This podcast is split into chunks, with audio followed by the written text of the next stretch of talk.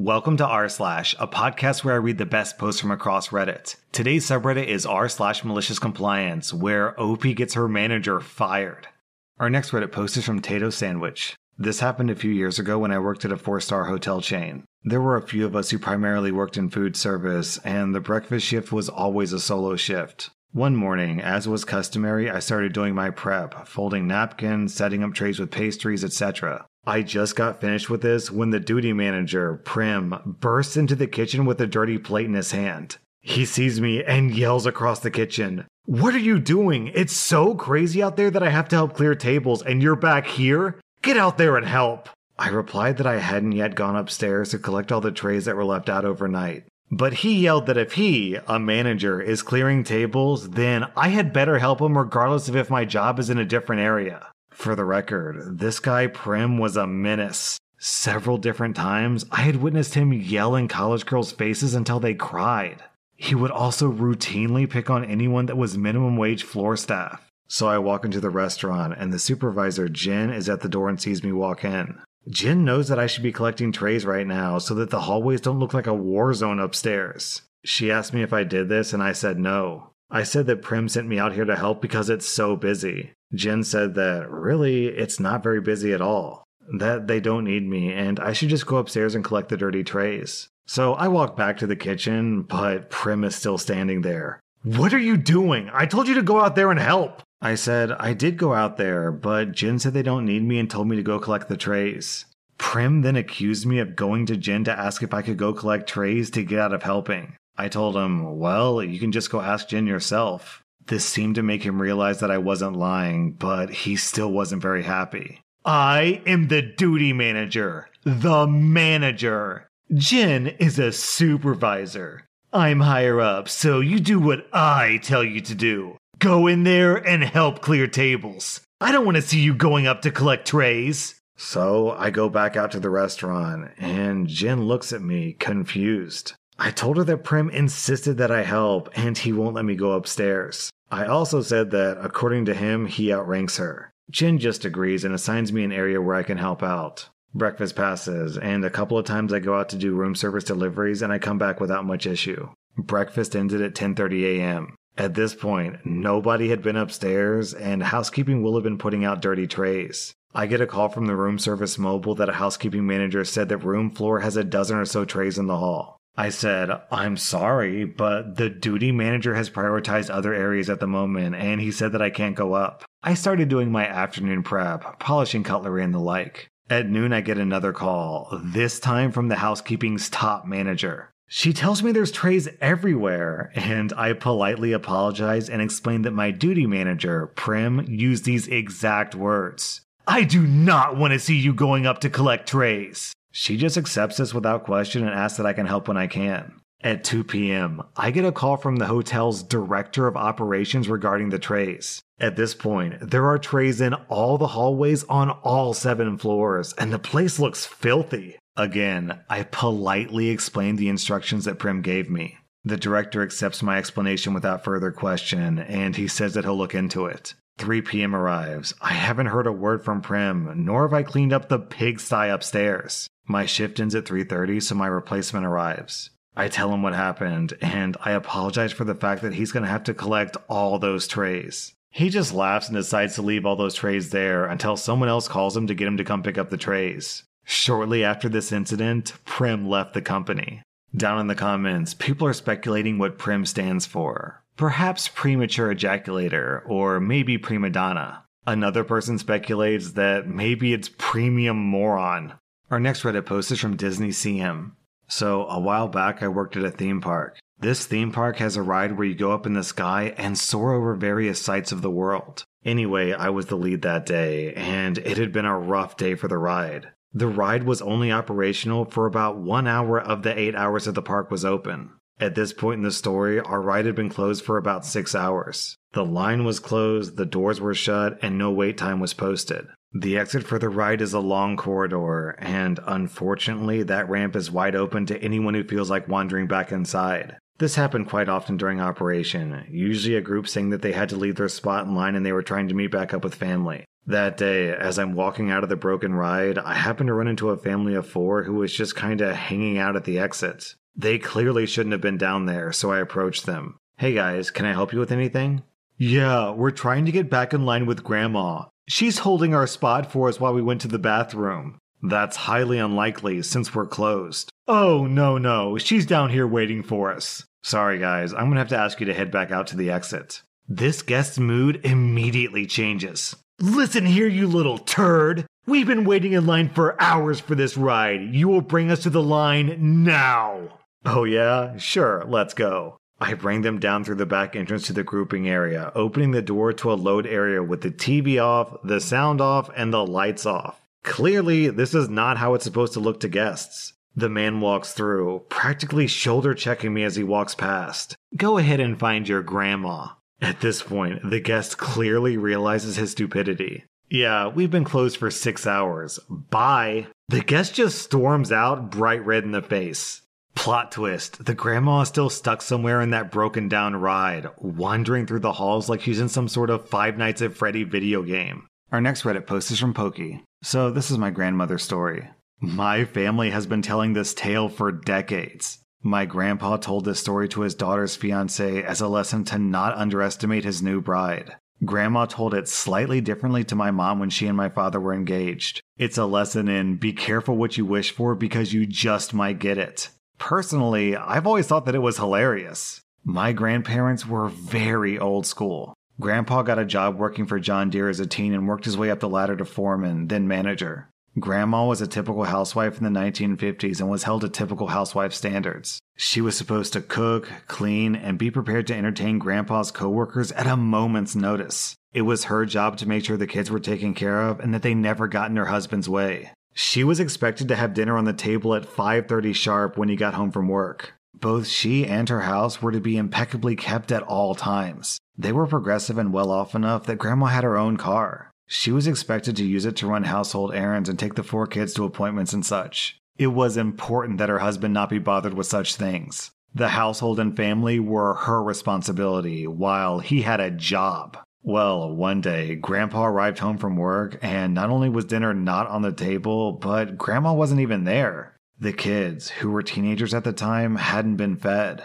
Their homework was still on the kitchen table, there were unwashed dishes in the sink, and a dozen other little chores that hadn't been done yet. Most importantly, Grandpa was inconvenienced. Grandpa had been home just long enough to let his frustration stew into anger when Grandma's car pulled in the drive. He began shouting at her before she even had a chance to set down her purse or take off her jacket. He ranted about all the things that she hadn't done because she was out running around when she should have been home, taking care of the house and making his dinner. He worked very hard all day to provide for his family. Was it too much to ask for a hot dinner when he got home? Grandma had a very good reason for not being home, but he never let her tell it, accepting no excuses. She was a good wife, so she intended to let him vent for a while. Then she would serve him supper and explain what had gone wrong. Then, Grandpa screwed up. As it sometimes happens when we speak in anger, Grandpa began to blame the wrong thing for his irritation. He began to blame the car and Grandma's access to it. He said something to the effect of, "You don't have any business out driving around anyway. You should be home. I should never have let you start driving in the first place. Women shouldn't drive." "You don't want me to drive?" Grandma asked calmly, retrieving her keys from her purse. "Fine, then I'll never drive again." And she set those car keys on the counter, put her things away, and served dinner. And bless her heart, Grandma stuck with that declaration no matter how much more difficult it made life. Grandpa had to take afternoons off in the middle of the week when a teacher scheduled a meeting. He didn't get a moment's peace on the weekend, between grocery trips and taking the kids to activities, doctor appointments, haircuts, and buying clothes. He had to drive Grandma to every Saturday salon appointment. Previously, Grandma had taken herself and the kids to church, letting Grandpa sleep. Now, Grandpa had to wake up early on Sundays to take them all himself. Grandpa was nearly as stubborn as his wife. He held out, expecting her to apologize and ask for her keys back, but she never did. Instead, she simply rearranged the household schedule so that he could handle all the driving. Months later, after never getting a single weekend to relax, after having dinner pushed back nearly every day because he had to drive someone some place, he finally gave in and apologized. He tried to tell her that he was wrong and that she should start driving again. He tried to tell her that he now appreciated all the things that she did to make his life easier. He all but begged her to take those keys back. I suspect that Grandma had always disliked driving because she never did take those keys back. Nothing Grandpa said or did could ever convince her to get back behind that wheel. He'd said that she had no business driving a car, and she was going to hold him to that declaration, no matter what. For over fifty years, until the day she died, Grandma never drove a car again for any reason. Not after the kids graduated and moved out, not after Grandpa retired. Even after Grandpa's death in the eighties, she still refused because my husband always said that women shouldn't drive. Down in the comments, someone asked what was the reason why Grandma was late that one time. O P replies, sadly, as with the start of most epic arguments between married people, the details of the triggering cause have been lost to time. Grandma, while telling the story forty years later, recalled that it had been one of those days for her. She had been making dinner, and it was nearly ready when she discovered that she'd forgotten to buy something that seemed vital at the time. So she stepped out to fetch it, and one thing led to another until a ten-minute trip turned into nearly two hours, including car trouble. The only part that she actually recalled clearly was a flat tire, and only because Grandpa had to take the car to the shop to have the tire repaired later that week, and he'd grumbled about how it was just another example of why women shouldn't be driving. Down in the comments, we we have this story from Petty Clock. One of my favorite stories of my parents is early in their marriage. My dad commented that my mom didn't iron shirts as well as his mom did. Anyways, dad's been Anyways, dad's been ironing his own shirts for forty something years now. Our next Reddit post is from Moonsilvery. Back in two thousand seven, I was involved in a traffic accident on a ramp in Baltimore. Traffic went from the speed limit of fifty-five miles per hour to a dead stop around the curve of an exit in the space of five hundred feet, and it had just started raining. Me and my Honda Accord managed to stop literal inches from the bumper of the person in front of me. I had enough time to have a sigh of relief before I was rear-ended so hard that the can of tea in my waist-level console cup holder wound up splattered all over my windshield. I got out of my car, and the person who hit me was literally crying blood. She was driving a Saturn that was at least a decade old, and the ancient airbag broke her nose and blacked both of her eyes. She's also crying for real because this was her only transportation. I say, oh man, and I grab an umbrella out of my now weirdly shaped back seat and hold it over her while she sobs. She explained that her brakes had been locking up lately, and she was literally on her way to the mechanics. Then she tried to text her boyfriend to pick her up. She's crying so hard that she dropped her phone twice. And then the cops show up. Baltimore cops are bastards, so he writes this girl a ticket about failure to control speed to avoid an accident, and reckless endangerment, and half a dozen other B S things to where the ticket would literally cost more than a new car. And she might even get her license revoked or jail time. She's hysterical! I talk to her, reassure her that it's not her fault, and manage to swap insurance info. Fast forward two months. I had mild whiplash, but I'm all healed up and mostly good regarding the accident. I have a new car and everything. I get a notice in the mail that I'm requested to be a witness for this poor girl's trial for her ticket. I don't have to show, but it would be nice. No way I was gonna let that cop roast her. I was asked to show up, so I'm taking a day off of work to show up. I turned up in court dressed in my civil servant best, and I even tossed on some makeup to impress the judge. I wait three hours for her hearing, because there's no way that I'm going to accidentally be late. The cop gives his testimony first, making up a bunch of B S about how recklessly she must have been driving to hit me in an accident that he was probably ten miles away from witnessing based on his response time. Then the judge calls me and I stand up. The cop has this weird expression, like a combination of surprised Pikachu and just being pissed. Like he didn't expect me to show up.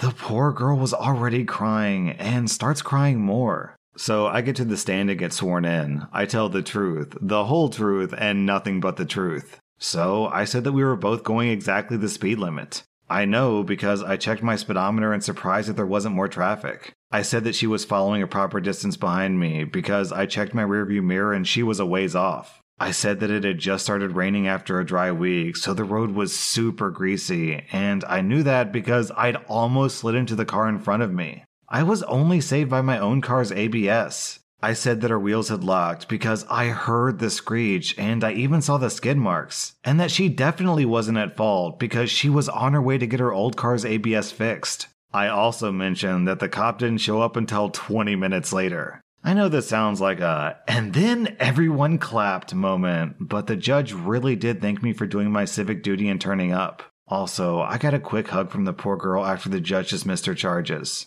Down in the comments, we have this story from Auric Trumpfinger. The first and only accident I was in, I was rear-ended by a police officer. He was a rookie. Him and his sergeant left the scene of the accident for fifteen minutes while I waited at the side of the road. Another person driving behind me saw the whole thing, pulled over, and chatted with me while we waited. He told me how reckless the officer was driving and how it was clearly his fault. I was lucky to be uninjured. He was driving way over the speed limit without his lights on, and I was at the top of a hill so he couldn't see me as he crested it. The cop split us up after talking to him and sent him on his way.